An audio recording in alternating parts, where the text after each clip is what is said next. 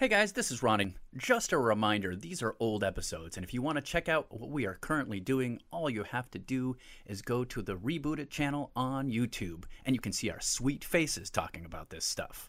And announcing a new podcast with Ed Greer, Ron Swallow, and producer Bill called The Greatest Pod. Check it out wherever you get your podcasts. In addition, if you want to support us monetarily, all you have to do is go to patreon.com slash the greatest pod and you can sign up for the $5 tier that gets you extra podcasts or sign up for the $7 tier that gets you the extra podcasts and art sent directly to your house. We've got a new TeePublic store for you to get all of the cool shirts that you could possibly want. The mumbo gumbo the pop art reboot crew the classic logo and then of course the Reboot It drinking game, which has Jensen Ackles and DJ Qualls, among other fan favorite comments. So do yourself a favor. Go to teepublic.com slash user slash reboot dash it and pick up your favorite t-shirt. So thanks for listening and thanks for supporting Reboot It. Fired from Subbasement D of a major motion picture studio. The development executives must go to the last places in Hollywood with money. Now streaming Reboot It!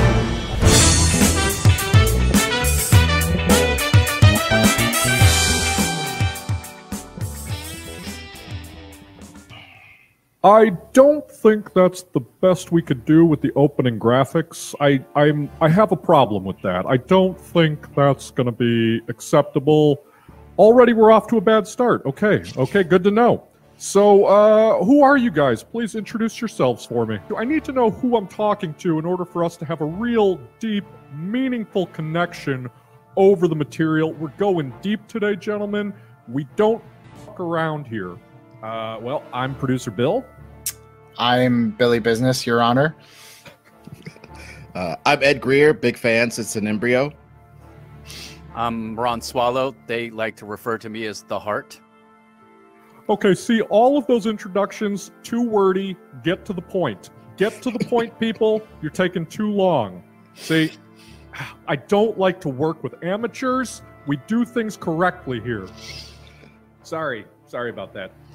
Also, producer Bill, that's a bit presumptuous. Who said you're a producer? I don't believe it. I don't want to hear it. So, Bill, Billy, Ed, Ron, what are we talking about here today? Uh, from what I understand, we are going to be pitching you a new version of the Terminator. Is that correct? I think a great version, hopefully. Absolutely. Yeah. Yeah, we'll we'll see about that. Maybe uh, keep your excitement in your pants, okay? All right. So here's the here's the thing, guys. They came to me a couple years ago. They said, "Jim, we need you back on this franchise." I said, "I got better things to do." So, you know, they backed up the money truck, and Daddy never says no to a little cash, so that's what we did. People, I, I, they didn't seem to get it. Did they get it? I don't know. I don't know if they got it. Here's what I'm asking make it work. I've got Navi to film, okay? I've got I've got a $400 million production going on across three continents. I really don't give a crap about a movie that I made three decades ago. It doesn't matter. That said, it better not suck. You better do a good job. I'm going out on a limb here. My very good, close, personal friend of many years, Jensen Ackles, really vouched for you guys. I told That- you guys that- liking Jensen Ackles would pay off. Didn't see that one coming. Wow. What do you guys talk about? Much like me, Jensen cares deeply for the future of this planet, and we talk about how to save the world. Uh, from what I understand, he has delusions of being a superhero, and as you know, I am a rich entrepreneur who moonlights as a filmmaker. So, between the two of us, we have some really interesting ideas. Here's the thing, though Paramount Plus, they just backed up a money truck and I guess they're the ones who own the Terminator rights now. All I know is that I got my cut of that action. You know what I mean? I renegotiated that contract. So whatever they want to do. But here's the thing they're paying me up front. They're paying me up front and I'm getting the residuals. I can't say no. but I got Avatar movies to make. So I'm asking you guys, you know, my very, very good friend Jensen Ackles, he vouches for you. And frankly, that's good enough for me, at least to hear the pitch. You know what I mean? I, I just want to hear your pitch. Okay. I mean, I just think it's really weird that somebody goes like, "Oh, get to the point," when they made a three-hour version of FernGully, and they're trying to make six more for no reason, but like somehow we're taking to. Yeah, I'm sorry. I'm sorry. I'm sorry. I don't want to get us fired off the bat. If Well, we'll I leave that cut out of the the, the pitch. If I know anything about Hollywood, there is one wisdom, and it's you never question James Cameron in the presence of James Cameron. So I, All right. I won't even look him dead in the eyes, so it's a good thing that uh, that's this probably is. smart. Yeah, my soul, I could feel it burning I'll, a little I'll, bit. I'll, I'll look him in his dead eyes. He's got he's got shark eyes. That Cameron. All right, here we go. The tour around town continues. Gentlemen, one of the all time venerable franchises, possibly the franchise that has racked up the most losses, taken the most L's when it comes to previous reboots. Here we go. Terminator. What is an audience expecting out of this franchise? So I could tell you, in my opinion, what they're expecting, slash, where these reboots and sequels have gone wrong. And I think this may be where we actually find an avenue and we get a, a, a W on this one. Oh boy. Um, so I said this in uh, my hot takes of Billy Biz when we ran down the Terminator franchise. I think after two, the problem with these Terminator movies is what made, especially that first one, so visceral, so just like you're on the edge of your seat, is that it's a slasher movie. Uh, you know, the Terminator, pro- part of what makes it so scary is how inefficient he is. He goes and he finds a phone book and he doesn't care if he gets the right or wrong Sarah. He's just going to kill them all. And I think what happened with the sequels were you just start they just started making the Terminators cooler and cooler and cooler and cooler and more upgrades, more weapons. And I think at that point, when you start getting Terminator on Terminator, then you start to get into the, you know, like, okay, this is this is, there's no stakes in these fights anymore. Like the, these punches don't hurt anymore. Nothing really makes sense. So what I would say is, as an audience member now that has seen every iteration of Terminator, that loved and watched the TV show, I would say it's time to strip it back, strip it all the way back to the roots of like, let's make Terminators scary again because they're not scary anymore. They're cool. They're really cool. They're cool toys, but they're not scary killers. And I think that's where you get a new fresh lease on life is seeing them as like the serial killers that they potentially are. You know, I gotta say, in that most recent one, uh, whose Sir title I'm forgetting completely, but um, Dark Fate, Fate of the I don't know, something like that. Yeah. whatever. Fate Anyway, of the Furious. In that one, I felt in Act One, they actually did a really good job of making the Terminator sort of feel like a real threat again, because it was the you know the new Sarah Connor and her boyfriend, and then Mackenzie Davis shows up and she's enhanced, but it's like she is clearly superhuman and is still just losing and also scared. And it really felt like, oh man, Terminator is a force of nature that this inexorable force that will indiscriminately kill whatever in its path. I mean, I kind of disagree with you, Bill, only in this, and look, I don't want to turn this into the Terminator Fate of the Furious review, but I do think the problem with the Terminator movies too is that like you watch like these Terminators should they're just they're they should be more efficient, and instead we're choreographing fight scenes. A Terminator should not mm. punch you five times and then you're firing off gunshots at it. Like Terminator should just come like he did at the front door of that lady and bop you in the head and it's over. And I think with Terminator Dark Fate, the other problem that I really feel like we need to steer clear of is Terminator Dark Fate. That's what it is. It's Dark Fate. You're right. Dark Uh, they took elements of all four, five, whatever Terminator movies that come before and just put them in a blender. Yeah, she's enhanced. Great. That was in Terminator Salvation. Yeah, this thing can swivel and do all these cool things. Yeah, that was in T2 and T3. Like they're just basically reheating elements of all the other stories. So it's like we gotta. I feel like we have to strip it back personally. It's, it's gotten so lore heavy now that it's like the lore is getting in its own way. That's a whole other conversation too. Like, how are we? Are we going to try to fit this into all the time jump shenanigans? But Ed, what do you think? What is an audience expecting out of this at this point? Um, no, you know what? I'm not gonna talk too long. I think Billy really hit it on the head. Uh, we got to get out of the blender, and we have to get some way that strips it down that is still impressive to modern audiences. And I will yield my time. I've got something very important to say, and that's uh, first off, we need abs. If there aren't abs in this movie, I don't know what we're doing. We need a real buff guy who's kind of doesn't speak English well, but speaks it well enough for him to be scary. Uh, even though he's a robot who could probably speak perfect English, I mean, you know, that's what you need. That's it. I'm, I'm going to go out on a limb real quick before you talk, Bill. I uh, I think this is the perfect moment in time where we just need to let go of the Arnold Schwarzenegger crutch. No 100%. CGI young versions, no T800s, nothing. Like it's Something gone. Everything new. That's Hell, it could it's time. literally just be a robot. I don't care. Like it's. uh, I, I. By the way, I agree with everything you guys said. We do. I think stripping it down makes the most sense. It also gives us the ability to make a tighter story rather than trying to ream in years and years of homages into one film.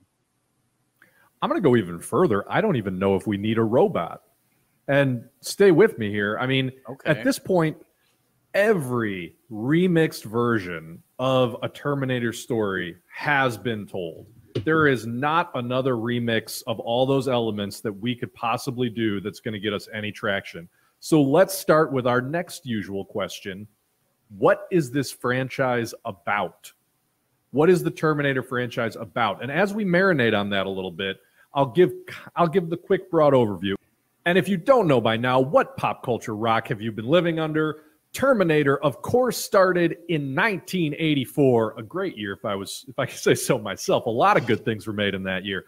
Anyway, Terminator started in 1984 with a lean, mean, cheap slasher thriller in which James Cameron, as a young, unproven writer director, was tasked to reinvent the slasher formula. How do you bring a newness, a, a fresh take to the Jason, Freddy, you know, Michael Myers stereotype?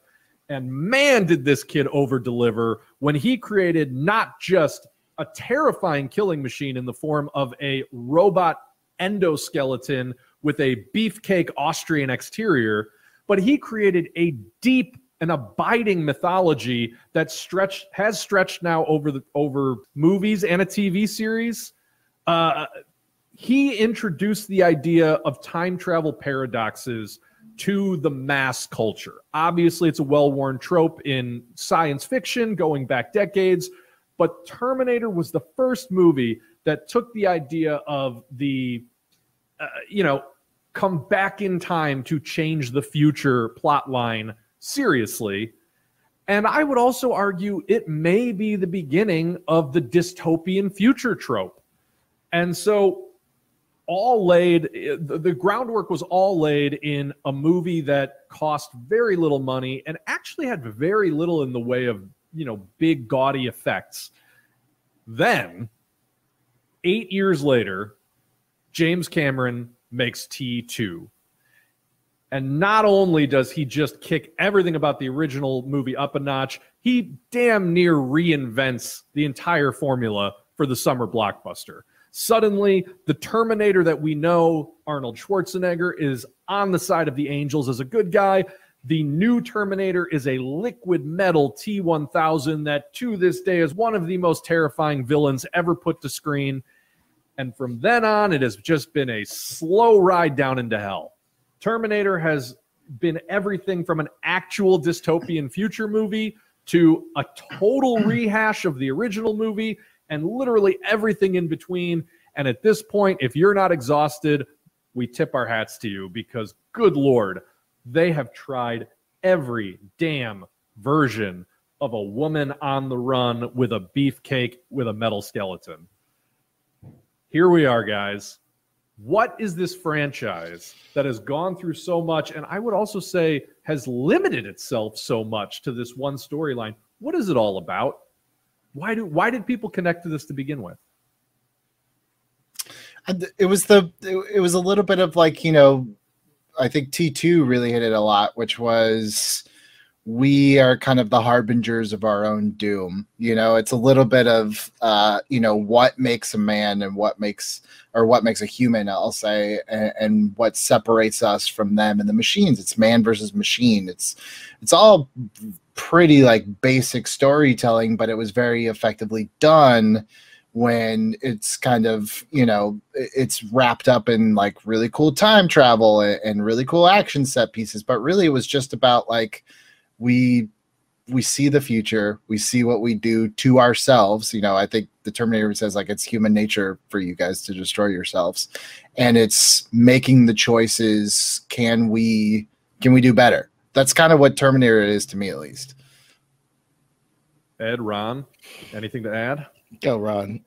Well, it's so funny because normally I would say it is it's one of those if I just thought about the first two, I would think about it as, you know, AI going rogue and how we all believe that science, when you don't pay enough attention to science, that it'll backfire on you. I would normally think that's the story. But after hearing you explain that, I don't think that's the story anymore. Hmm. Like, I, I think it's the story is just surviving the worst stakes ever. That's literally the first movie is just surviving terrible situation by any means necessary. That's I you know like that's that's when you break I'll, it I'll, down. I'll, I'll think the I think the first movie is definitely that. I think the second movie is where they try to expand a little bit more, Yeah. but the first movie definitely is just like it's it's there's not a lot to it. Like it's not as deep. Uh, it's just Yeah. like you don't you don't have time to contemplate if you really are the mother of the leader of some rebellion. You don't have time for that because there is some crazy unstoppable thing trying to kill you, whether it's a man or a robot or whatever it is. It doesn't matter. right. I mean, the second one is choice. It's you know there's no fate. You get to choose what happens. So what choice are you going to make? And then that just gets very watered down by whatever one we're on now. Well, I That's think I think. Oh, go go ahead, Ed. Uh, well, I was just going to say uh, the thing I think is interesting about the first one is it's really about like two things. It's about like lineage and sacrifice. I think that's what it's really at on some level. It's like the reason why she has to survive is a big ass deal, and the person who's going to be able to make her survive literally gave his life. There's there's no two ways about it.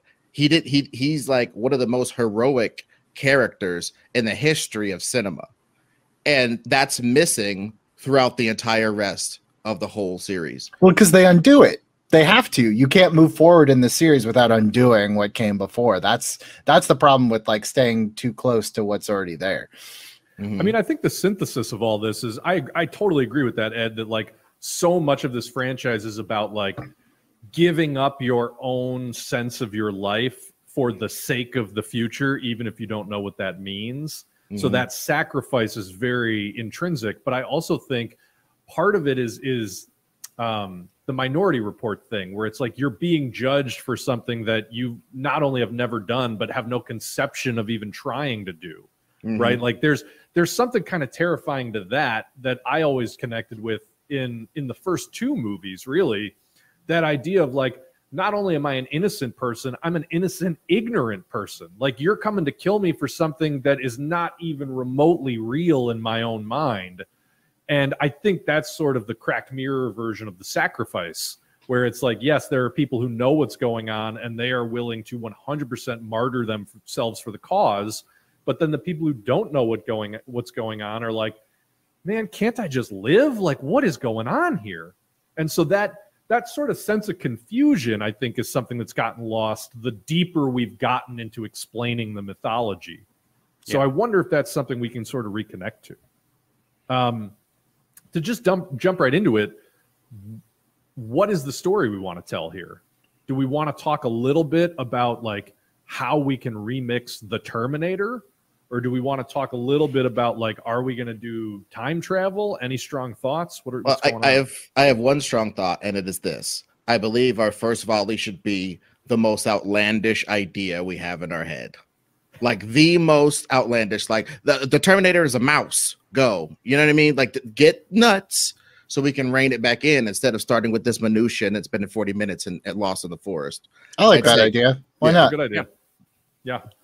Well, I kind of alluded to it already. I, you know, I don't think this movie has time travel or killer robots in it. I think we need to come up with a new version of what the Terminator is. That's sort of it's it's difficult because my mind immediately goes to essentially what they did in Falcon and the Winter, or excuse me, not Falcon and Winter Soldier, Captain America: The Winter Soldier, where it's like there is some weapon system with an algorithm that just perfectly calculates who is worthwhile and who is not, and then eliminates you. And there's something I mean, to that's that.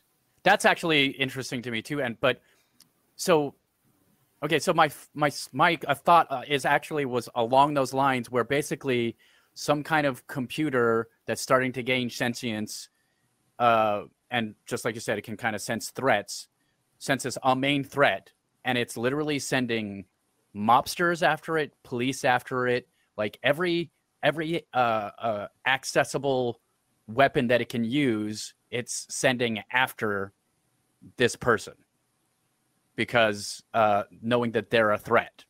And so this person is literally dealing with criminals, the law, the FBI. This I don't know. It's everything that is insanely possible for it to have to deal with all by itself, um, with no knowledge of why. Little enemy of the state, kind of. I I, I don't know. one It's, thing that- it's just one of the first ideas I had. All right, I'll I'll throw out a pie in the sky weird idea. Uh, what if being a Terminator uh, is not necessarily a robot, but it's like a choice? Like you can go put something in like a chip inside of your head, and someone controls it, and like you start the movie, and there's like a string of serial killings and there it's like it's like seven or something and the police are trying to track down a serial killer and it turns out it's like one of these chips has just gone haywire and they can't stop this guy that has this chip in his head. So you keep a little bit of like the technology aspect of it.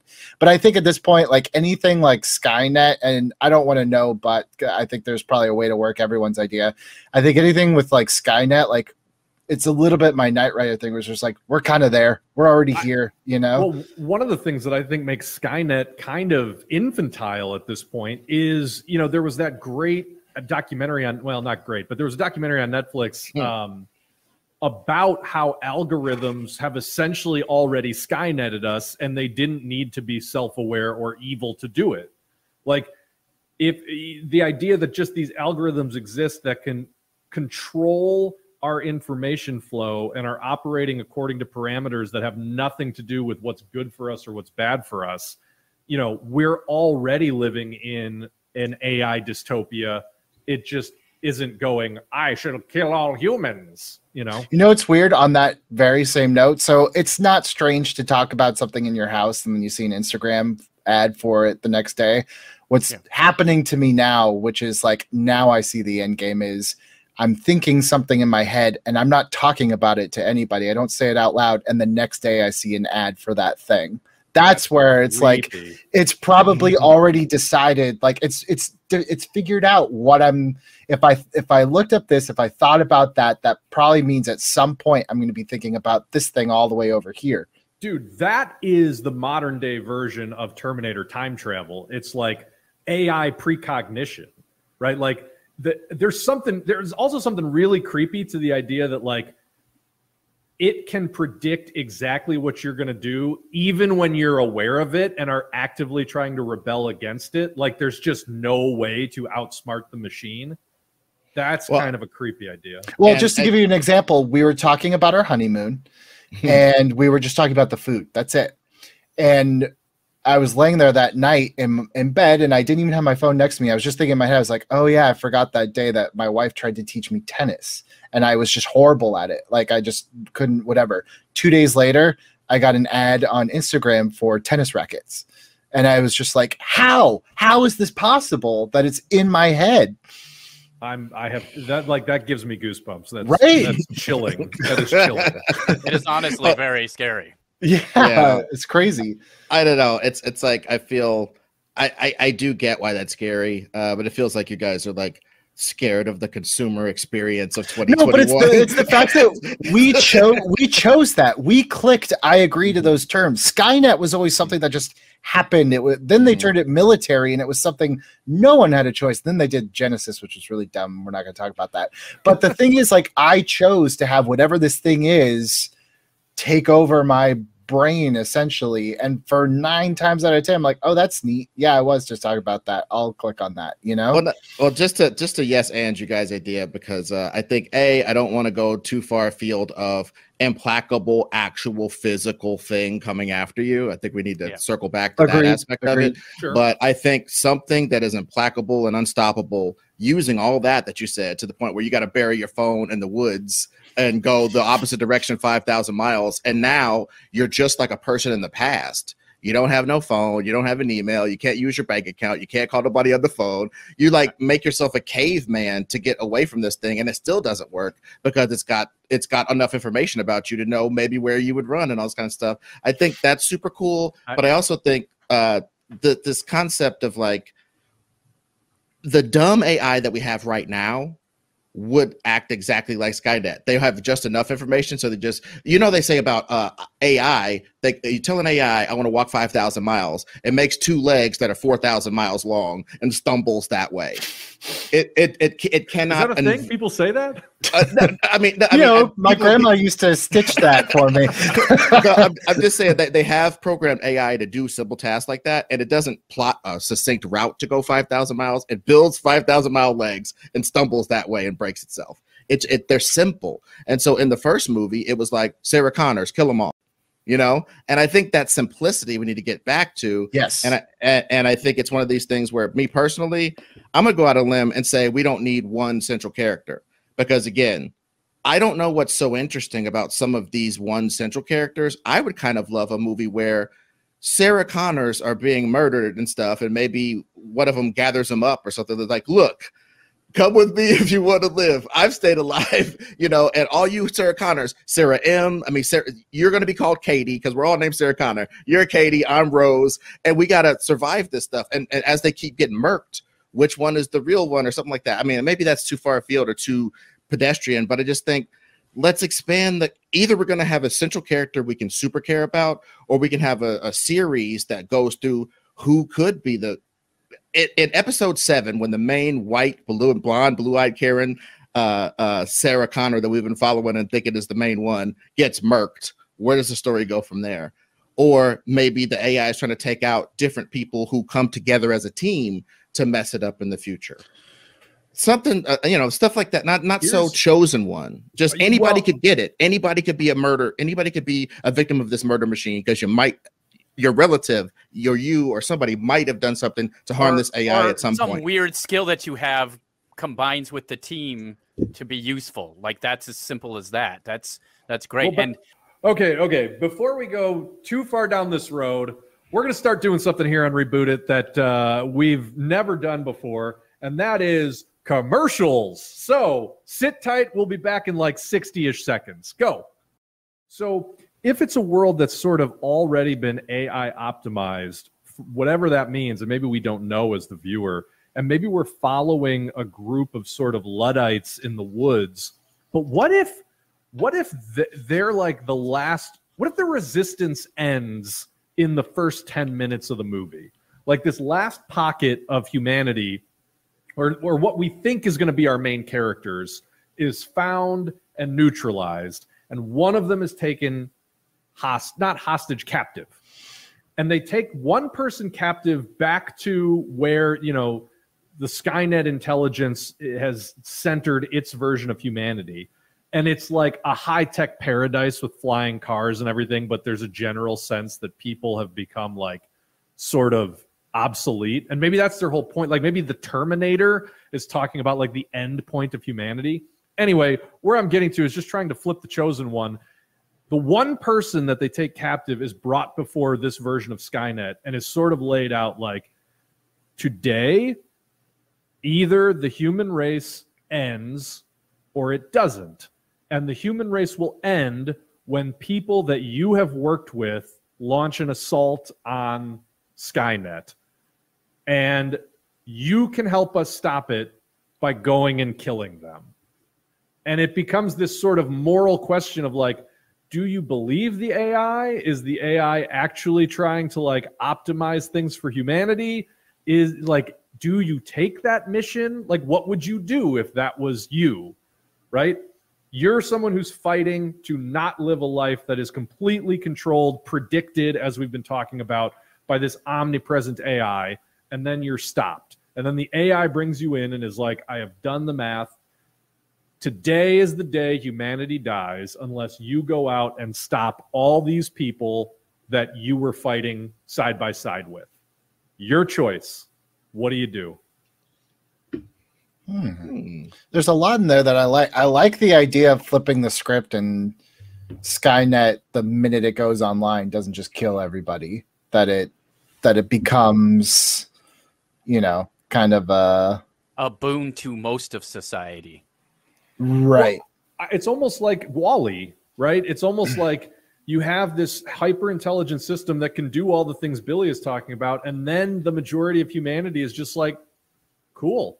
Like ship me everything I need before I even need to write it down for myself. Okay, but okay, I, I think this is my take on that.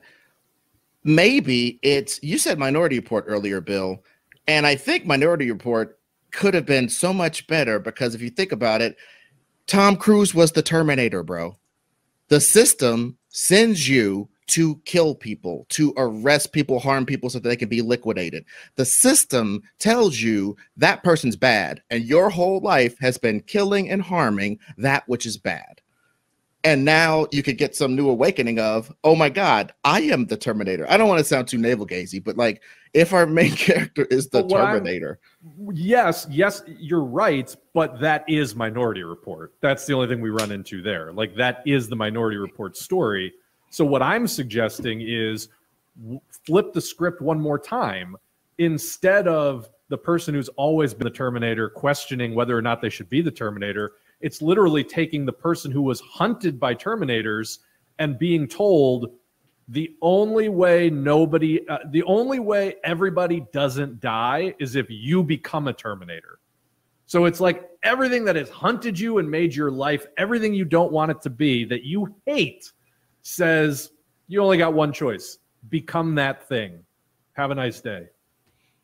I, to me, there's something very juicy about that. And so then it's like, not only are you going out and actually having to, like, if you buy into that mission in Act One, now you got to go out and go murder a bunch of people that you agree with on a philosophical level. But then throughout the entire movie, you're wrestling with, like, but do I? And I think everything that happens should be telling you, yes, you do.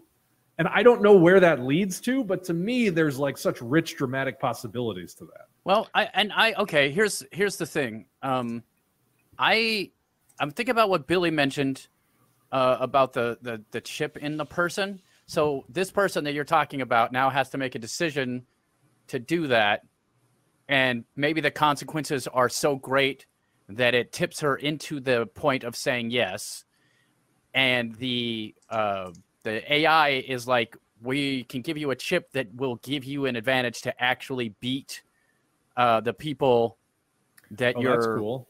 into, and then she is planning on rebelling, but the computer already knows she was going to rebel and makes the chip make her kill someone, and she doesn't want to kill them because that could Man, be I, a horrifying. I feel thing. like I feel like every time we get into some of these philosophical quandaries, I'm always the guy being like, "No, make them do the horrible thing," and like Ron's always the guy being like, "But do they have to? Can we find a workaround?" Well, but I, I think what Ron is very rightfully a buoy in the sea of cynicism because I think in, in the end I do agree that your idea is very exploratory of a lot of feelings that I haven't seen on television or movies in a long time.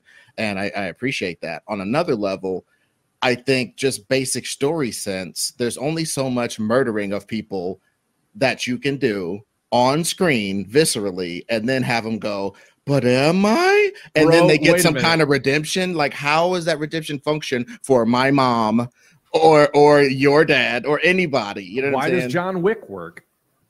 Because he's an assassin and he's killing assassins who are assassins. Who so killed his dog. everybody, everybody, I, screw that. But. I'm the, saying, pe- like, the people that he's gruesome? murdering, the people that he's murdering are obviously bad, and we are we're on team bad guy, but he's our bad guy, and as Ron said, they killed his dog. I think Ron and I just talked about this when we were talking Revenge of the Sith, which is Vader is just episode three makes him irredeemable by episode six. Like you just can't root for a guy that killed kids. So I agree with Ed that it's just like there is a certain point where it's just like a bridge too far.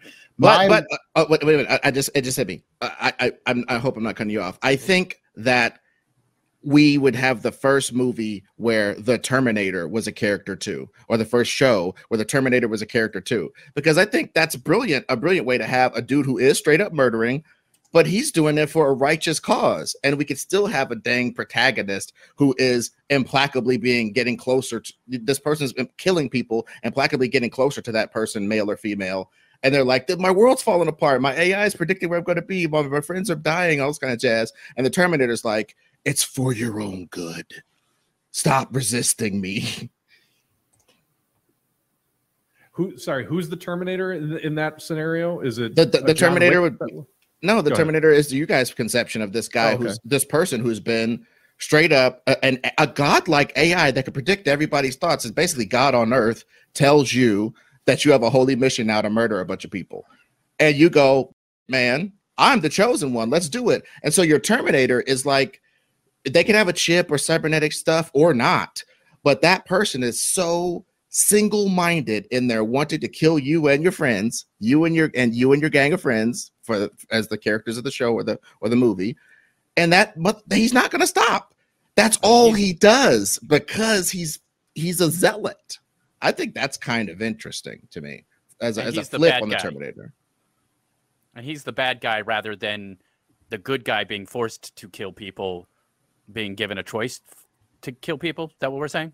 theoretically you got two good guys in concert which is not what any terminator was ever about and that's why they got so much simpler and dumber because a, a person against implacable evil that has a nice ring to it but a person against a person who thinks that they're implac- that they're good Implacably good. Yeah.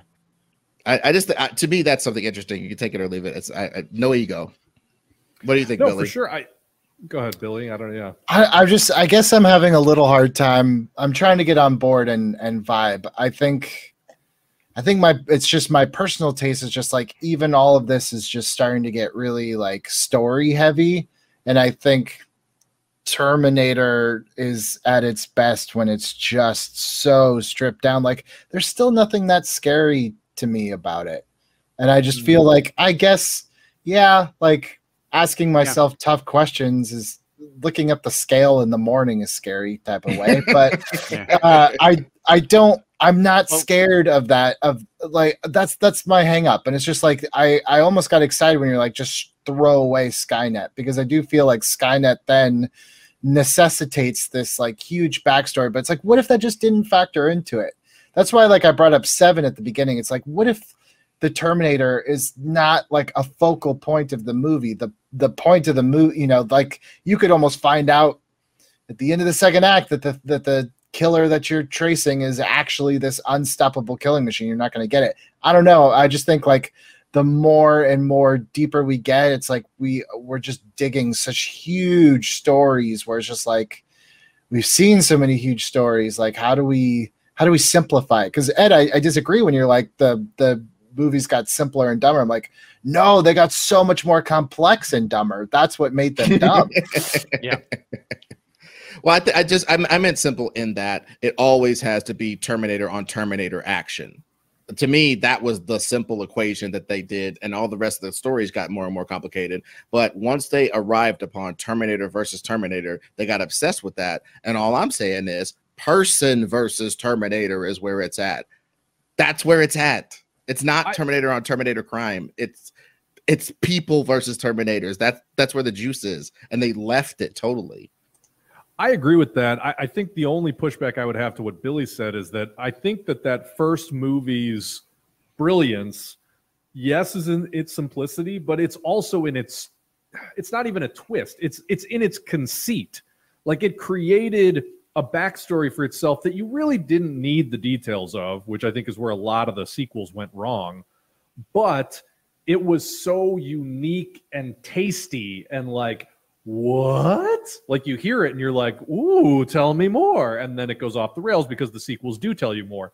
But like that's the thing that I think this needs. That the, my only reaction to seven is like the Terminator isn't a serial killer story. The Terminator is a sci-fi serial killer story.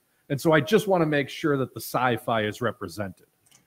See, I'm just Yeah. like so not interested in the sci-fi because the sci-fi part is where it's just like that. That to me should be like the the dressing, but instead it becomes like the full entree in a lot of these these things. I think it could be I the mean- dressing, but it has to be there. Is all I'm saying. And, and Not it- disagreeing with that. Not disagreeing with that. I'm just saying Yeah. where we started to head initially to me felt like it was starting to get like so Real like complicated, what are we yeah. talking about? But I uh, almost- I, I am do willing to I'm willing to kind of work within those parameters. Uh, I'm willing. I'm willing personally to pledge myself to taking computers out of it because I think that's where a lot of it gets bogged down to me as far as not dramatic. Like there's only a set of server banks can't twist its mustache. When I saw the Terminator as an Austrian person coming after me, that was scary. And then his skin ripped off and he was an unstoppable robot. I mean, that's what it's about. That's no, you're that- right. It's that's the other thing too is like that idea of they're hiding among us. You know, it's a it's an inhuman thing that wears a human face. Um, that body horror of like it can Mm. rip off its own visage and reveal the monster underneath, like all that stuff that was in the original and was sort of interestingly subverted in the sequel and then was completely left by the wayside. I think you're right. All that stuff needs to be a part of it. Um, So we do just- need a robot. I don't know if it's a robot, but anything, I- there is always something that's horrifying to it wears a human face. You, you know what? You know what the most? The, you know what the best Terminator movie in the last twenty years was? It follows. Mm-hmm. It put on your grandma's face. The monster in there could put on your grandma's face and have her implacably walk across a football field at you. And you can outrun your grandma, but you can't run all the time, can you? Mm. And it's just the implacable, the slow march of that death. The, the the the monster in that movie was just it wore a human face and it walked implacably towards you. And that was scary as hell. And half the time it was just shots of a grandma from a football field across and a little bit of score, and you're crapping your pants. And that angle of Terminator was was what sparked James Cameron's uh, imagination in the first place. That Lance Henriksen, svelte ass, could walk out of a mall crowd with a Panama shirt on and shoot you in your face. Where's that at in all this? Interesting. Interesting. Uh, guys, Cameron's beeping in. Um, I'm gonna, I'm gonna put him through. Oh, great. Guys, how is it, how's it going? Do we have a movie yet? Do we have a movie? Almost. We're, we're yeah, getting we're there. getting there. Well, here's the thing. You know, I, I, I want the audience to be invested in Jake's story. It's Jake's story, and we have to remember that. Sigourney has been pushing for her character to get a lion's share of the screen time, but I said Um, uh, hey, um, Mr. Cameron, so sorry. Uh, we're doing Terminator. Uh, I think you're talking about Avatar still. Yeah, unless you want Sigourney Weaver in this movie. That's exactly what I'm saying. Uh, we need Sigourney Weaver in this movie. Uh, we need Linda in this movie. We need Arnold in this movie. This is Terminator, right? Put them all in. This is Terminator. This is what we. This is what the people want. Um, that's exactly what I'm. You're right. I didn't make a mistake. That's exactly what I'm saying. Sigourney, Linda, Arnold. Put them in.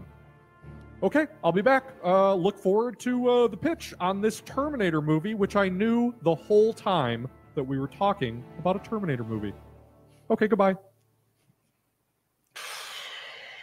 Oh, Do you think great. he actually wants those people in this movie?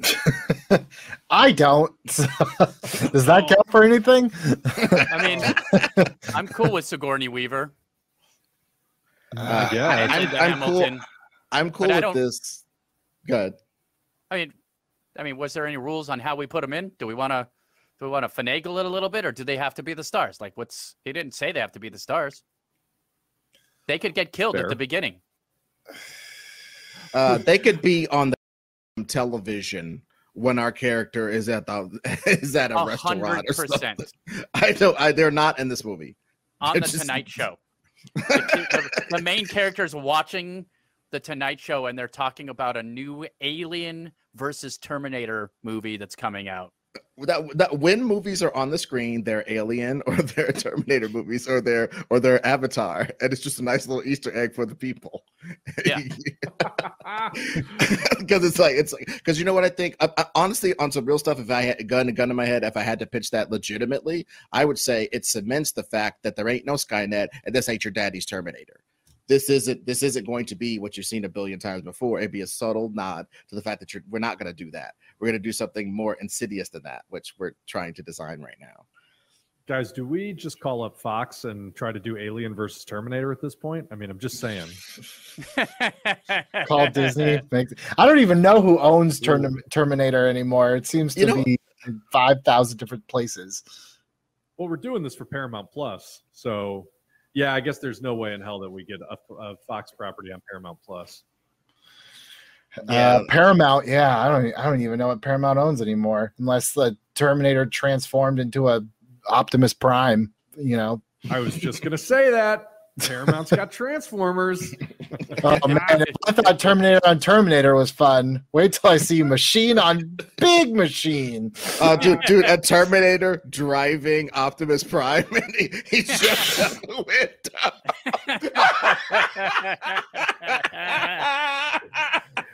oh, that's great. Is there So a do we version of turn this? Terminator into a comedy? That's the question. Is there a version of this that's like uh, a Scream style self aware horror movie where like it interrupts the filming of another rote Terminator movie starring Linda Hamilton and Arnold Schwarzenegger, and you go You're just super doing like meta? new night, new nightmare. yeah, I don't want to go Yeah, yeah, full yeah. new nightmare. That's that's full new nightmare.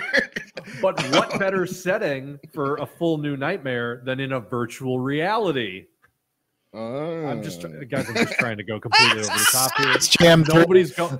Nobody's You- you going know over what? this waterfall with. me. I I never pitched. Okay, th- this will this will shock you guys and how bad it is, and we'll get back on track.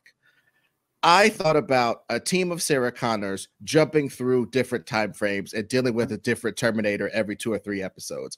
You got an Elizabethan Terminator. He's got a freaking George Washington wig on. He's shooting flintlock pistols at you. You're trying to get him to walk in front of a wick cannonball, or or, or trying to get them to fall down a gully. Yeah, Um, next week you're in the 50s. Next week, and, and I everybody in actually- this, you know, I actually like that idea. I mean, the idea is that's. I mean, it didn't go that far, but the idea that Skynet sent a ton of Terminators in different parts of time, and uh, and humans went to a bunch of different parts of time. That's what the Sarah Connor Chronicles was. Was this idea that it's like a, a battle across time. Um, not certainly not to you know the days of Shakespeare, which would definitely be fun, but it would be kind of cool, probably disrespectful, but cool to like go through all these uh, gr- these evil moments in history to find out that it was Terminators. You know, like Oh, Terminators killed JFK. Terminators shot a. But I mean, that's like if I'm Skynet, that's what I'm doing. I'm like, fine. If you're gonna win, I'm gonna just be petty and just go dismantle the entire history of your people, just bit by bit. Or that. or I also. Oh, sorry. Go. Uh, okay, I, I, I, go ahead, Bill. No, I just I the thing I love about that is that it posits the fact that we are already in the darkest timeline. Like if you are just blaming all of history's atrocities on the intervention of terminators, it's like there was some human utopia that we all could be living in, except for the fact that we're we're not. We're living through the Terminator timeline. Yeah, what if they won? What if this is it? I mean, that's kind of that's yeah, kind of an, an amazing idea. That Oh, is oh. workable. Now, Ron, what what was your what were you gonna say?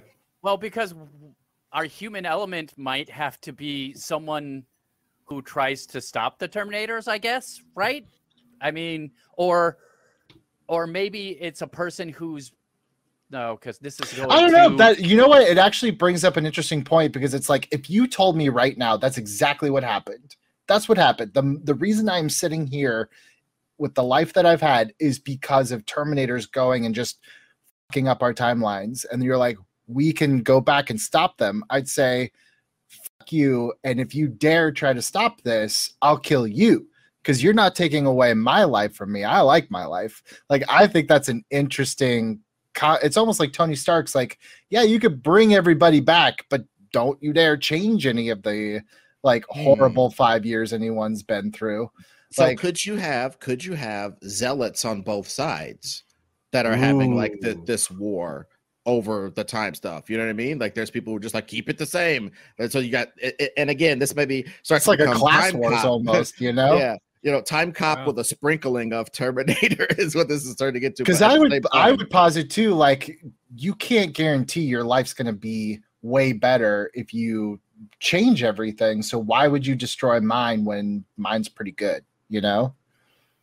I, that that's the sort of meaty philosophical stuff I'm here for. Is that idea that like, look, we could go back and stop all this horrible stuff from happening, and there would definitely be people like me who would be like, yeah, we should do that because it doesn't matter what it does to anybody on an individual level. It's better for everybody in the aggregate. So yes, let's do it.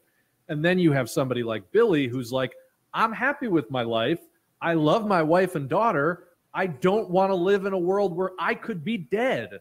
Like, you know, Or they th- just don't exist. I don't what I exist. mean. Yeah, there could yeah, be a no way. butterfly effect. There could be a butterfly effect in which I am completely unwritten out of time. So and no, honestly, let's that would be Skynet's plan for us to kill each other off. Is I would just have to kill you to keep you from doing that. It's kind of like all uh, Ed's favorite. It's almost Palpatine-ish. You start if they can't start a war with us and win, they'll just have us war with each other. yeah, That's and- interesting. Yeah, I'm- and the fact and the fact is, it, even if it wasn't their grand plan, it's still playing into it because just like in real life, everybody we all have these solutions, but our politics stop us from enacting any solution. You know, and, and just the, it, it's it's like this is a great metaphor for the infighting that happens in real life. Is all I'm saying. I'm I'm just picturing like an opening scene where there's a room full of killer robots and the I guess it wouldn't be somebody pushing a button because it's all AI, but it's like the button gets pushed and they all disappear, right? Like the time machine turns on and they all disappear. And then that's sort of your mission statement for the show is like the you know it's sort of like at that moment the world as we know it materializes.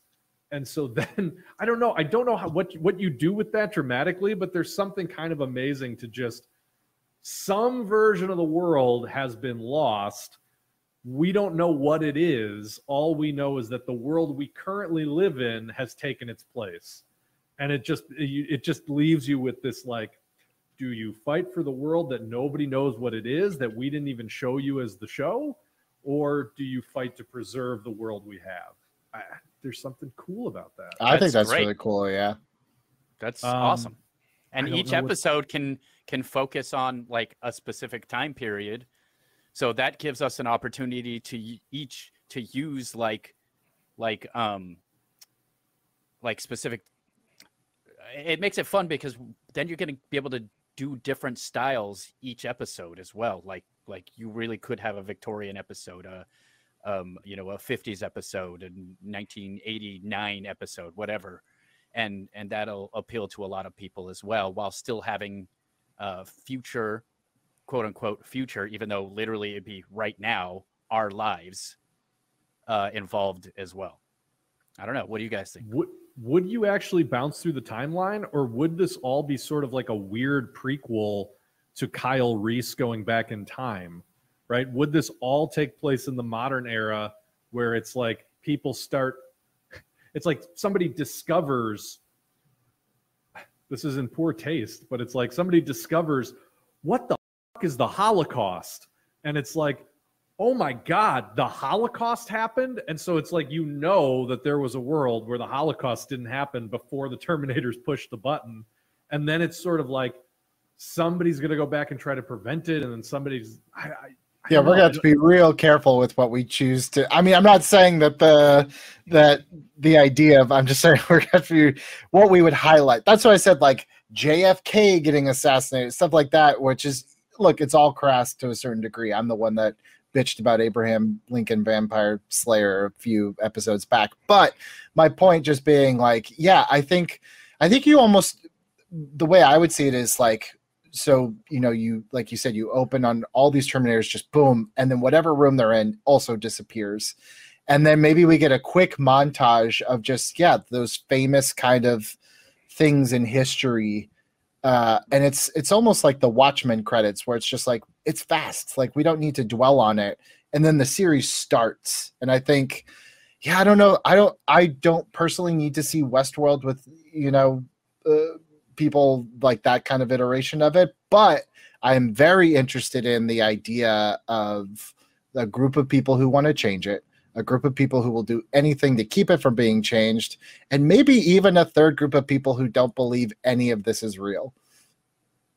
Well, I think that's sort of your, yeah. I mean, that's that's like your main populace, right? I guess the, the, from a mechanic standpoint, like just from a storytelling standpoint, I'm trying to figure out are you time traveling in the course of the episodes or are you not?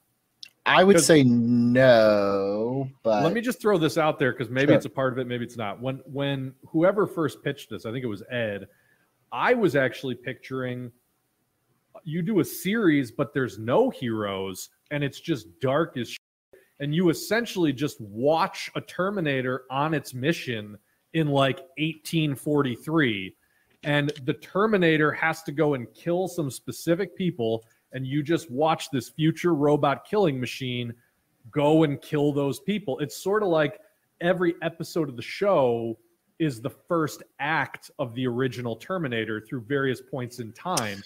Oh, you know what could be interesting is you do that and then something little changes. So that's how like people like me knows like they got we didn't get you know they got there before we could because now these five things are different or gone or don't exist anymore no one's heard of it you know but i'm still here so there's still time to save enough of time you get what i'm saying yeah, so it's like somebody yeah. perceives it's like this is the other thing i don't want it to be like everybody perceives that things are changing but maybe there's certain people maybe there's even certain technology where it's like you can perceive oh, this ripple just happened. You know, there's there's time artifacts or whatever. Well, is is it maybe maybe we're maybe we're thinking a little too complex. I think uh I think the the the thing that makes Terminator good is Kyle Reese, given whatever is around, has to deter a Terminator.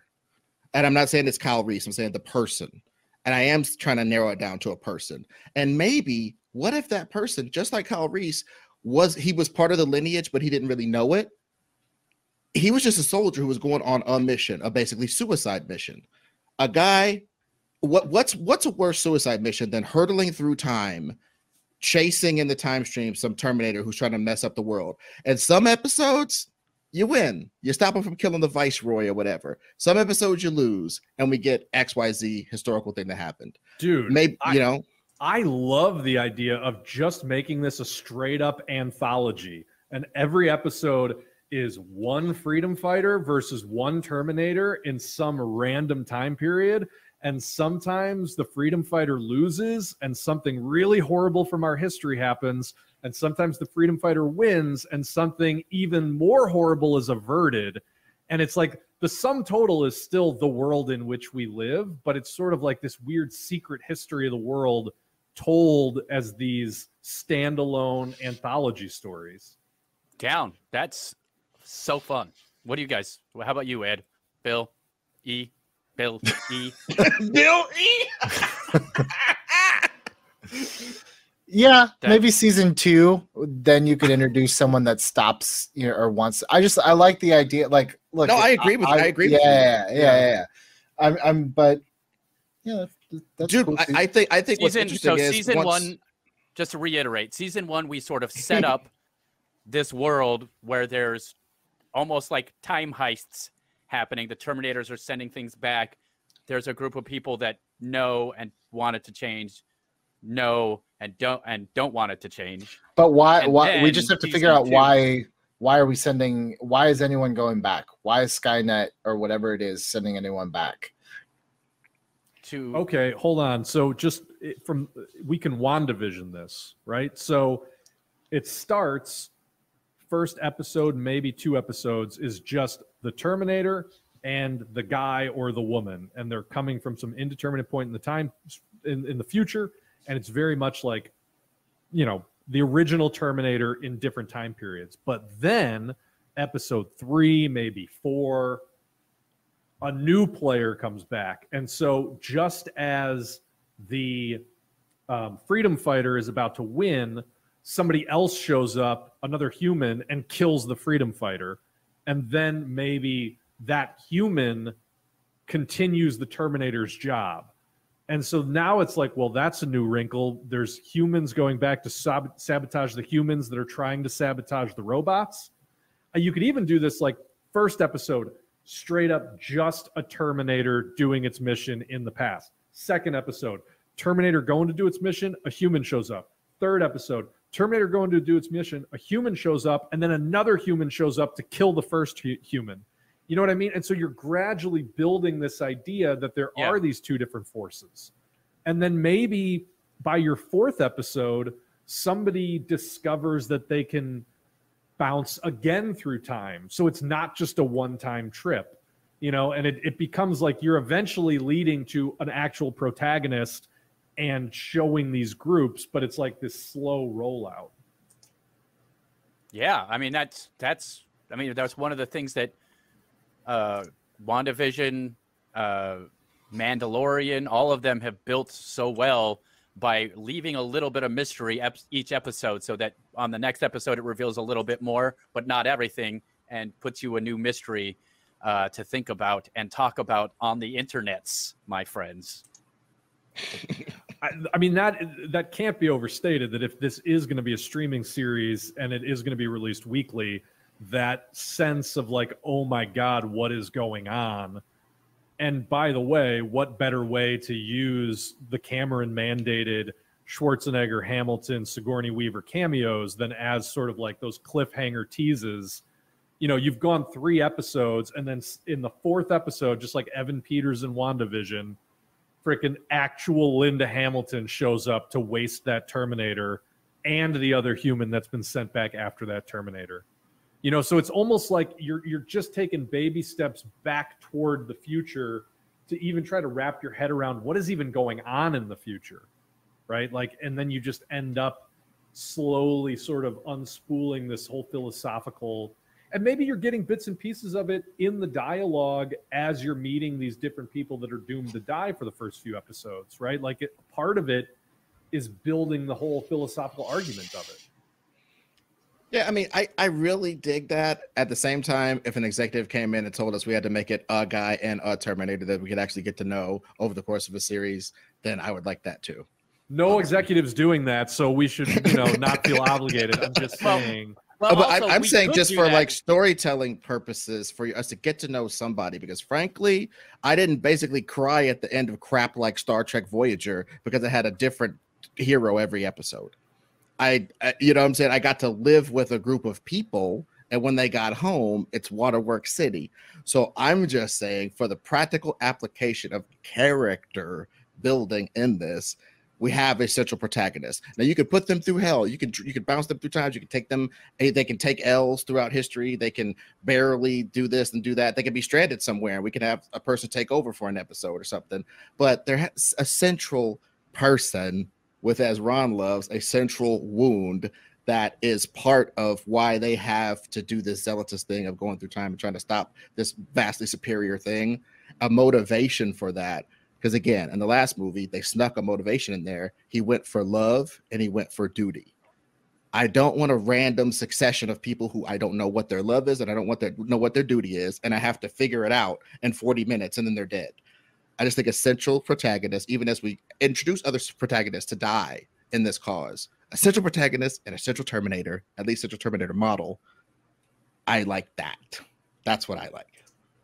I think you can make the other thing work, but all right, fair enough. Well, how about we do a combo of of of that where we That's what start I suggested. I suggested Yeah. a combo of that. Yeah, we start off with, you know, a, a couple of who's going to be the main character and make sure that each the main character is in each one, but then we build to that person being the main part of the story and possibly uh, the other human that we have involved, the Terminator, both being the main versions as well. So then we have three characters that people can get behind and make action figures out of. Are they bouncing through time though? That's the only thing that, that I. That's what I that does that doesn't track to me. Is oh, if Oh, you're if, if you're time copying this, where it's like I- we're chasing each other through time. Yeah, I think that they have to do that. And I, I mean, what else would you do? I think we just have to come up with what the mechanism is and not not dedicate ourselves to making the mechanism dumb. Like, I mean, I I remember watching Sliders. Now I understand that this ain't Sliders, but they just were just like, look, there's a hole, you can jump through it for a certain amount of time, whatever. Or if what imagine if the Terminators were the only people that could self go through time. So if you are going to follow a Terminator through time, you got to like jump on an active Terminator and follow it through the freaking wormhole, which is a horrifically dangerous act to be trying to do, even if it's a piece of scrap metal. I'm just spitballing here. I'm just saying it doesn't have to be stupid how our characters can like track each other through time or how they can pop up with each other. We just have to think about why it would be. Is all I'm saying.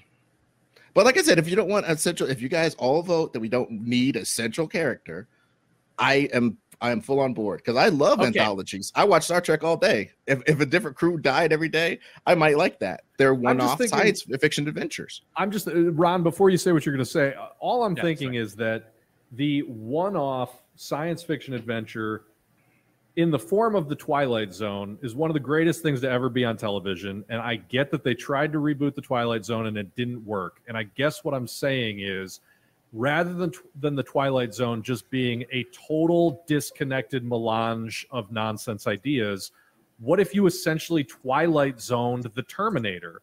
What if you use the central conceit of the Terminator to make a Twilight Zone style show? That's, I guess, that's all I'm saying here. What Billy? about you, Billy? You seem very quiet. Thinking. Okay. Um, I mean, because what I actually think maybe we don't have the antagonist human be the same person now. Uh, I think it might be great to have the protagonist human, the antagonist Terminator, and then some part of a group that shows up to try to keep things the same that's maybe influenced by the Terminators. Or, um, oh, no, that's not what I was thinking. They betraying the people who are fighting the the the um, Terminator. So there's there's someone within the group that is sending other people to stop them um, from. Do you see what I'm saying? So there's no, I see. This is this is kind of where I was hope where I was worried we were going to fall into, which is what everything has fallen into, which is like my eyes are glazing over. I'm like, what? What is happening? Who's doing what anymore? Like the simplest idea uh, or the simplest version of this idea, I agree, is the like we we've set the foundation of what the story is, and then we present it. Yeah, like I'm fine with an anthology series where it's just like we set up like this is the world, this is the conflict, this is the groups on each side of this conflict. Here's a series where every episode is a different chapter following different people of that conflict. I'm telling you guys, there's I'm, something I'm to fine with that. That's fine. here's here's the only last argument I'll make because I know there's people watching this that are 100% on Ed's side, and you can be wrong. I believe in you. All I want to say, all I want to say is you have seen so many versions of rogue organizations chasing each other through time and people there's a show on the CW right now called Legends of Tomorrow about people going through time trying to present disaster trying to prevent disasters and that is everything we talked about at the top of this episode that we're doing right now not working about the Terminator. And if you're saying that the thing that works about the Terminator is an implacable evil that can't be stopped, that kills you for reasons you don't even know, and is an inhuman, gross thing that you would never expect in a million years to be there on the street waiting for you, that is what the anthology pitch does. It essentially allows you to tell the original James Cameron version of the Terminator over and over again. And if we've built a complicated mythology in our own minds as writers, you unspool that in little tiny spoonfuls to your audience from episode to episode, where you're constantly adding new pieces to the adventure that doesn't necessitate people hopping through the time stream. It's just when you meet new people, it's another new wrinkle to what you're seeing. And as a viewer, there's something really rewarding to building up in your head what is this future? Like, what the hell is going on here? I mean, to that end, that would, you know, a cool way. I was just thinking of like a reveal that there are these two groups of people who don't agree on changing the past. It's like, what if we did an episode? It's like your third or fourth episode, and you're like, oh man, they're doing another Terminator kills a guy episode or guy Terminator episode. And you find out at the very end, like, that's not a Terminator. This guy's not a robot. Like, this was just a, a human versus a human. What's going on here? What's the this is different. This is weird, you know? I kind of think every episode should like every episode ends differently than you would expect. First episode is just a straight up riff on the on the Sarah Connor story. And then the second episode, like I said, maybe it's a riff on the T2 story where now there's like another person that comes back to stop the person fighting the Terminator. But then, yeah, you get really weird with it. It's a human killing another human, and there wasn't even a robot in this episode. Then it's a robot killing what you thought was a historical figure, but that historical figure was a Terminator. It was like a robot in disguise, sort of a thing. And so it's just this idea of like, how crazy would it get if you are literally fighting a war with time machines? And Yeah, that's and then the a Terminator story. Goes and blows up a big rig because it's Optimus Prime. I guess. I guess. I'm, That I'm, part's a joke, obviously. I you just said more than meets the eye, and I couldn't stop. I, I, I was waiting for you to pick that ball up, Ron, as soon as I rolled it onto the field. Um, Well, let, but let me just let me just that- say let me just say something. I am won over by your zeal, you zealot, and and and it is almost like I, I've always wanted to do an anthology something, and so it's almost like I'm fighting against what I've always been fighting for, which is a, a perfect elucidation of this idea. You know what I mean?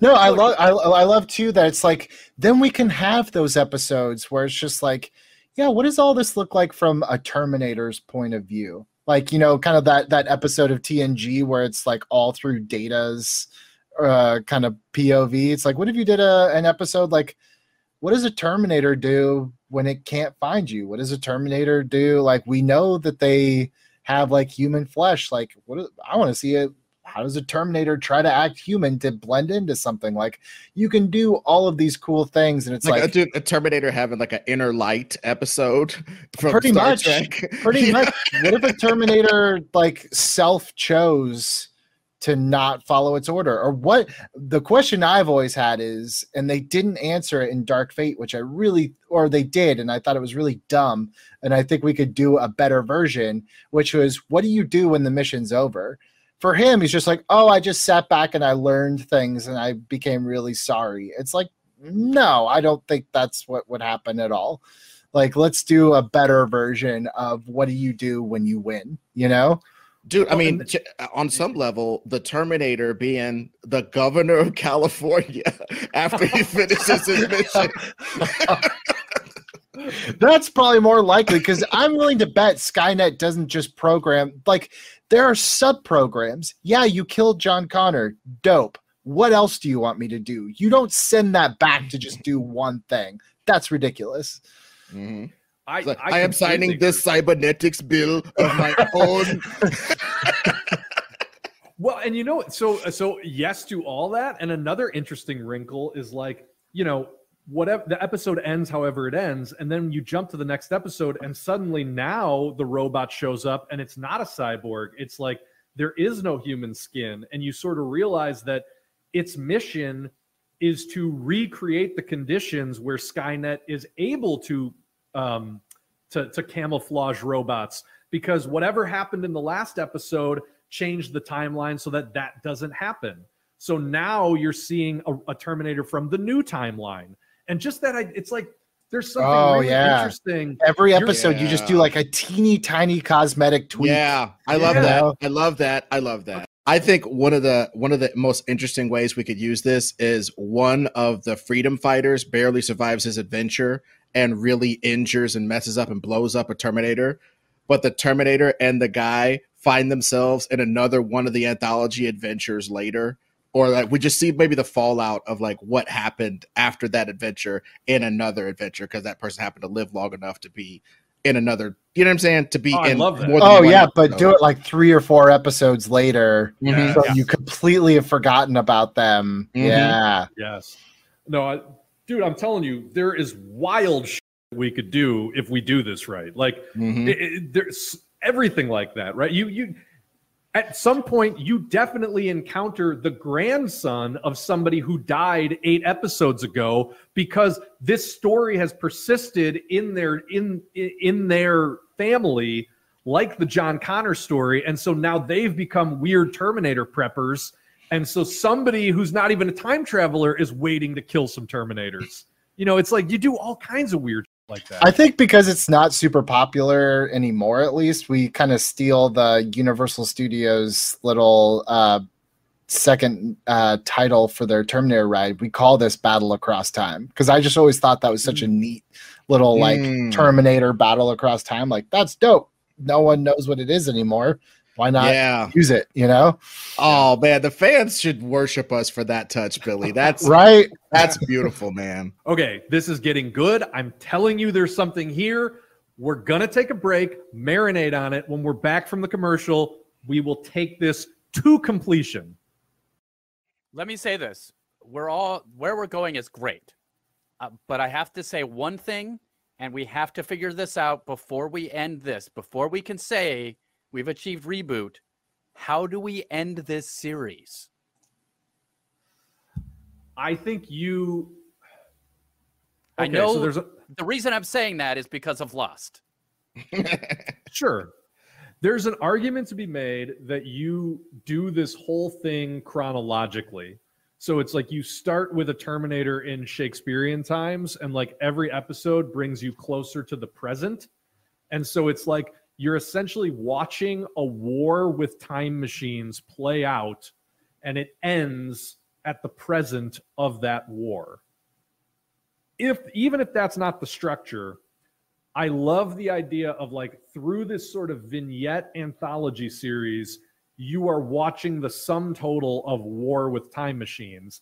And I think the only way for that to end is how do you end a war with time machines? I don't know. I'm just kind of th- you have to. Oh, you know, I mean, I- I, I- the cynic I in me idea. says the cynic in me says you close the loop. Like there's no way, no matter what you do, all of this is just bound to happen eternally, forever and ever and ever.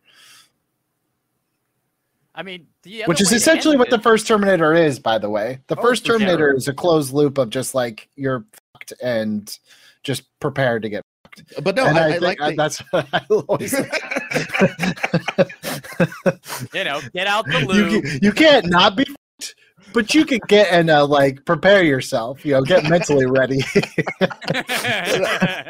well, no, and but I, and I think the uh, the the end result. I I like your idea, Bill. I think we should commit to that. We need to commit to an of an end point and something that shows that the ho- most horrific version of the Terminator future isn't going to happen because of the brave acts of the people we followed through this anthology. I think that's perfect. I think it's it could be something as stupid as Sarah Connor going to the movies in 1984 and seeing the Terminator because it's just a stupid idea and it's a fantasy. I'm not, I'm not, I'm Oh, not gonna go, you know, you know what I'm saying? Just something that shows this loop is closed. This is not gonna happen. We did it, guys. I just, I, I I, hate that, but I I, will go it. with it. I no, need. I don't think this that's what Terminator is about. I don't agree think. Terminator I was say is a happy.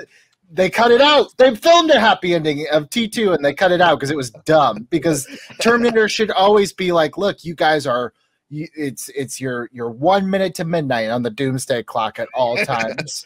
But, all but time. again, all, all- all I'm Okay. all I will argue is that our present world is on the precipice of doom at all times.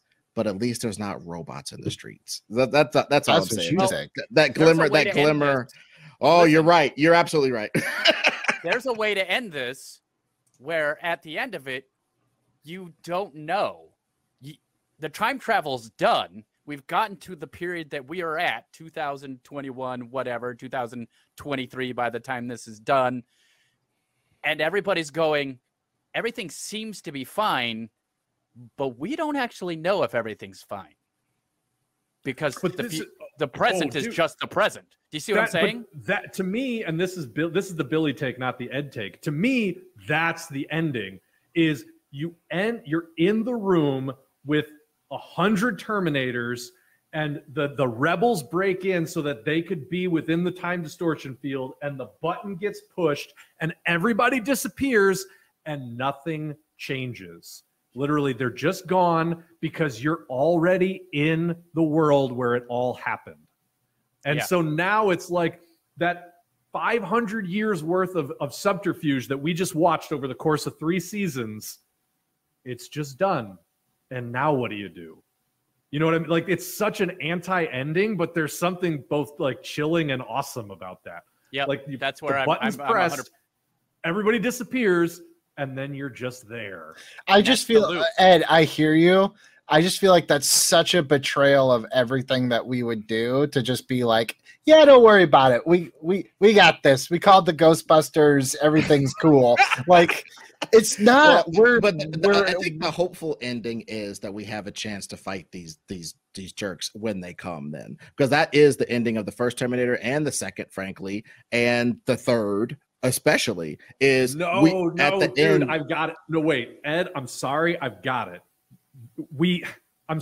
It's kind of the Matrix ending, so I don't think it's. You know, I can't say that it's completely original, but the Terminators are lined up. The the the the crazy blue lightning starts. The rebels break in. They all jump into the distortion field. It's everybody that we've met over the course of this anthology, and they're gone. And it's just the leader of the rebels and Skynet. And Skynet just shuts itself down because essentially the war has already happened, and Skynet just goes, I'm out of options. We need to find another way. And you realize that all the death and destruction and sabotage and everything of the past three seasons, just at like the minute that button was pushed, the war was over because all the fighting already happened at that point. And Skynet is smart enough to know, like, okay, you've beat me. Now let's figure out the future together. And it's just that simple. Okay. I like that too because that's I I say we film both of those. the, the, no, the- you can't do that. But uh, obviously, I think if we if we give that the dramatic import that you're obviously giving it, then yes. If we've built up a world to where that we can have that that that almost like Doctor Strange, right? It had a bunch of doing circles and doing all this, so they can have a section where they just sat down and Picarded it out. So if if we invest the, I just don't want to see. I don't want to see it Picarded out. I want to see. I don't mind get. I like. I liked everything you said up until okay. Let's work it out. I like the idea of both of that of them saying like you beat me. Like after you know, to them it's an instant push the button. Well, you beat me, and then even if the guy's like, so now what do we do? And then you end it. Like I don't want that yeah, question yeah, answered. Yeah, yeah, yeah, yeah, no? yeah, I'm yeah, actually yeah. cool with that. Which makes it the actual the actual Matrix ending. And which can I is, tell hey, you guys something? Yeah.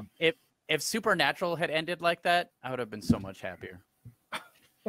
We made it so far into this. the best the best thing about this being an anthology is we don't have to talk about casting Jensen Ackles in it. Uh, oh, that's fantastic. Yeah, we could kind of leapfrog over a lot of the casting decisions in general. But like, I, I just want to reiterate, I, I agree now that that ending is pretty cool. If we're gathering up all of these various and it's one-off yeah, and it's the two-off characters that we got to know a little bit. Oh, that's the one from that one where they were Right, pirates. yeah. That's the one from. Oh, that's crazy. And they're all like going into these. They, they and jump into it the echoes the before all these first shot of the first minutes of the pilot. You know, Yes. so you're like, yes, now I get where because maybe you show all the that happening in the pilot, and you're like, I have no idea what the hell's going on. What is what is happening? And then by the end Yeah. of the series, when you revisit that moment and you've built up to it and you've earned the right to see how we got to that moment, then it's really cool. But yeah, to to wrap it up with a bow is just pooping all over it. I would just leave it like, what do we do now? And then just yeah, let everyone sit with that really uncomfortable question. Well, guys, there's one question left. Who is show running this thing? Who are we bringing on to write and produce? Uh, Marc Bernardin. Uh, he worked on Castle Rock and uh, Picard as well, I believe. And he's on uh he does this stuff with Kevin Smith, the Batman Batman podcast. Yeah. Yeah, Yeah. Batman Beyond. Yeah, Fat, Fatman Beyond. Yeah. Oh, there we go. Yeah. Um The only Go thing I'll say about Marc Bernardin is like I do think he's got the mind for this. I mean, this idea of sort of like heady philosophical sci-fi reinventing itself every week. I mean, he's I don't know if I would no offense to Marc Bernardin. I don't know if I would trust him to like run the room, but he'd be great on the staff. That's true. That's true. He'd be a great You know- writer in the room. it's treading familiar ground. No, no, I don't even know if I want to throw it out there. I was just gonna say, like, I actually I think the best Terminator movie that's been made in the last 20 years was Ex Machina. So Mhm. I would I would throw Alex Garland in there, but that's a little maybe too uh, like he might have just been there, done that. There's something to be said too for giving this to like one of the um one of the like new horror kind of wunderkind b- guys, the um the A24 horror guys, like Robert Eggers who did The Lighthouse or um Ari Aster who did um the Possession movie that uh what, Well, Oh, uh, you know, uh, Hereditary. Hereditary. Yeah. Ed said it follows. Why can't we get uh, David Robert Mitchell? That's an interesting idea. I I do mean- think that, uh, like, you want somebody writing this series, especially if you're trying to recapture that like slasher horror vibe of the original. You want somebody who understands horror to be running this series. Yeah, I would I would kind of almost insist that it be a horror director because it, these these have to be scary or else our whole crap falls apart. And the one thing I will I finally super agree with you guys on, it's super scary in that our character is either going to get left behind in time or die every single episode. Oh yeah, there- it's it's an actual dangerous situation. We don't have that that that weird thing when people survive too many adventures in a show and you're just like, well, I don't I don't think they're ever in danger. That this is that ever present danger is going to be a hallmark of this show. You know, I will say I just it was it was funny, but I just saw um Nobody with Bob Odenkirk, and that Mhm. movie is brutal and very darkly comedic, but also like horrific, like body horror level violence in that movie. And I was there for it the whole way. That guy, um, I'm looking him up really quick. How is everybody seeing this Ilya movie already? Naishuller. I thought it doesn't come out for like another couple weeks. Uh, You're like the fifth person I know that's recommended it. I went, I- dude. I, I, it was my, it was my triumphant return to theaters uh, post COVID. Yeah, Wow. yeah, man. It was that might have that might have enhanced the experience, but I will say I thought it was an incredibly well directed movie that fits a little bit of the vibe that we're talking about here. Talk about How- body how- how- horror. Oof, just going to a theater. Dude, it was like it was me, my buddy that Yeah, I went with, and like six other people in that theater. So it was uh I was I was more socially distanced than when I go to the grocery store. Nice. Um, how about Ronald D. Moore from uh, Battlestar Galactica? I mean, Ron Moore, I think, would get sort of the super interesting sci-fi angle. I don't know that he could deliver sort of the visceral horror angle. Yeah, that's a good point. He's a talented Hmm. enough writer, though, that he could completely make me eat my words on that one. That's true. Hmm. Have you guys Well, I- seen I The think- Magicians? No. It's this really weird, dark. Um, uh, it is fantasy, but it's also super dark and like definitely horror type. And uh, Sera Gamble, uh, is uh was the showrunner, and she's pretty great. I think she could be in talks at least with the with the group of people because especially if we want to, although a lot of it there's a little more humor, and I feel like there's not a ton of comedy that we're getting at here, so she might not be perfect because of that. She does a, a little more funny things. Yeah, I mean, wasn't The Oh. Magicians a CW show? No, no, Really? there's like naked people, and I think it's just a Netflix show. Oh, No, okay. have to look this up. Okay. Because I'm I'm thinking like this needs a straight up pedigreed HBO director. You know, Oh, this okay, needs see like an. HBO level showrunner. Um, and I don't know. The Leftovers comes to mind. I know that that was a kind of a mixed bag for reviews, but it has the sort of like very somber, oppressive tone that this was talking about. Um, Oh, you know who I'm going to put up for it? Our good old buddy Leigh Whannell. I Hmm. think I think Leigh Whannell A would get the material. B, this is the perfect vanity project for him to come in and be like, "Look, look, mates, you guys are going to make this show. My name's going to be on it. It, and I'll I'll rewrite everybody if I want to." I think it's a perfect uh, thing for him to do because he is a big time director now. He can direct almost any movie he chooses, and this would be that perfect like. But I'm also in TV. I'm just a big deal. For me, you hire a lot of people on this, and I think Leigh Whannell he's gonna he's he would be a showrunner but honestly he'd have a lot of lieutenants and supervising producers and stuff so i think this would this room would be like a twilight zone room a star trek room uh, X Files room full of like uh, Joe Menosky and your boy Brannon Braga and people people who are good at taking one night in Berlin a robot stalks a maiden. Oh, You know man, what I'm does- saying? you- you- does Chris Carter do anything anymore? Because X Files tone is perfect, you know. That's not a bet. See, I was actually I was going to throw out the very um, controversial choice, but maybe not so much given his latest thing, Damon Lindelof.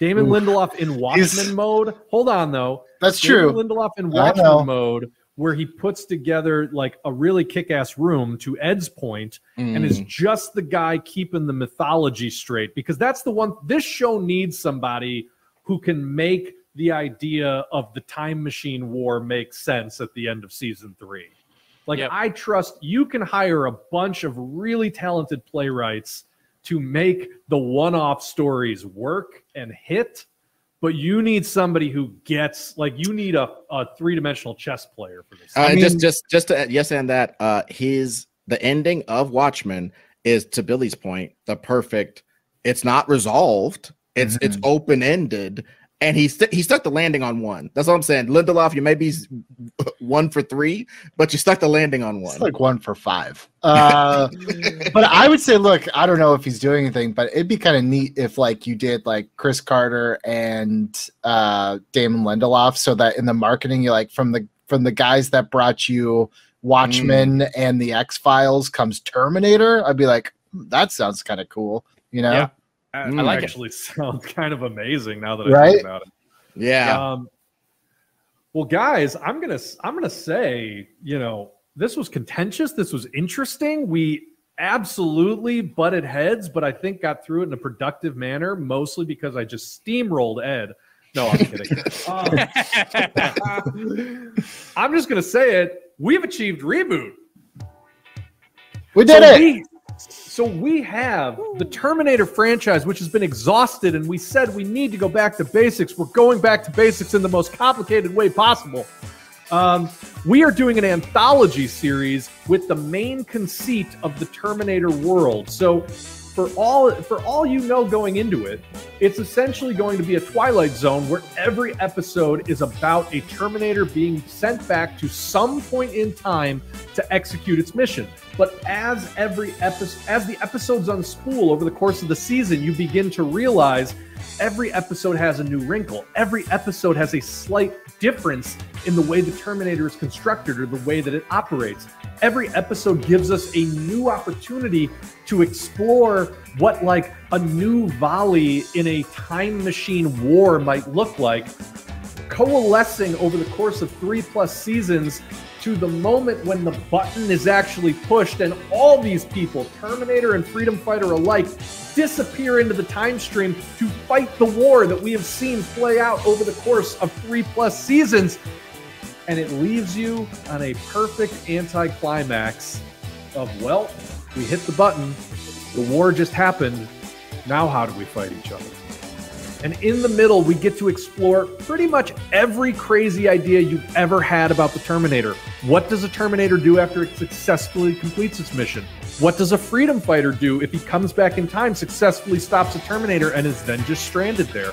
What happens when people start to fight against each other because they don't want to change their present, even if somebody thinks it's going to be better if they do?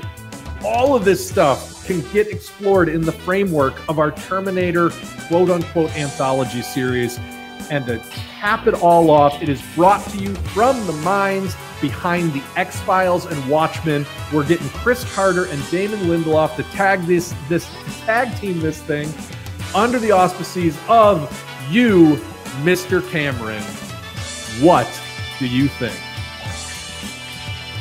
Well, I got to tell you, I wouldn't have done that. I wouldn't have done. I would if it was me. I wouldn't have done that. I don't understand how does Quaritch play into this. What role do we have for Miles Quaritch? Because you know he's not going to stop until the Na'vi have been Um, steamrolled. Mr. Cameron, I'm so sorry. Still talking about Terminator. Uh, we're we're on Terminator. You're you're still with Avatar. This the Terminator bit. I'm sorry. What you don't get to tell me what I'm. T- I'm talking about Terminator. I don't know what the f- you think you're telling me. I'm talking about Ter- You're talking about Avatar. You're you're all talking about Avatar, and frankly, it makes no sense because I brought you here to talk about Terminator. I I I don't know how to answer that. I don't know what to say. Do you like the pitch though? It's a good pitch. It, it's great. I don't know what this pitch has to do with Avatar. I mean, I don't know what this pitch has to do with Terminator. And frankly, I'm more than a little upset that you're even here anymore. You need to get the hell out of my offices. You will never work for Jim Cameron. I had a really good Titanic 2 pitch. I wanted to shoot him over lunch too. This sucks.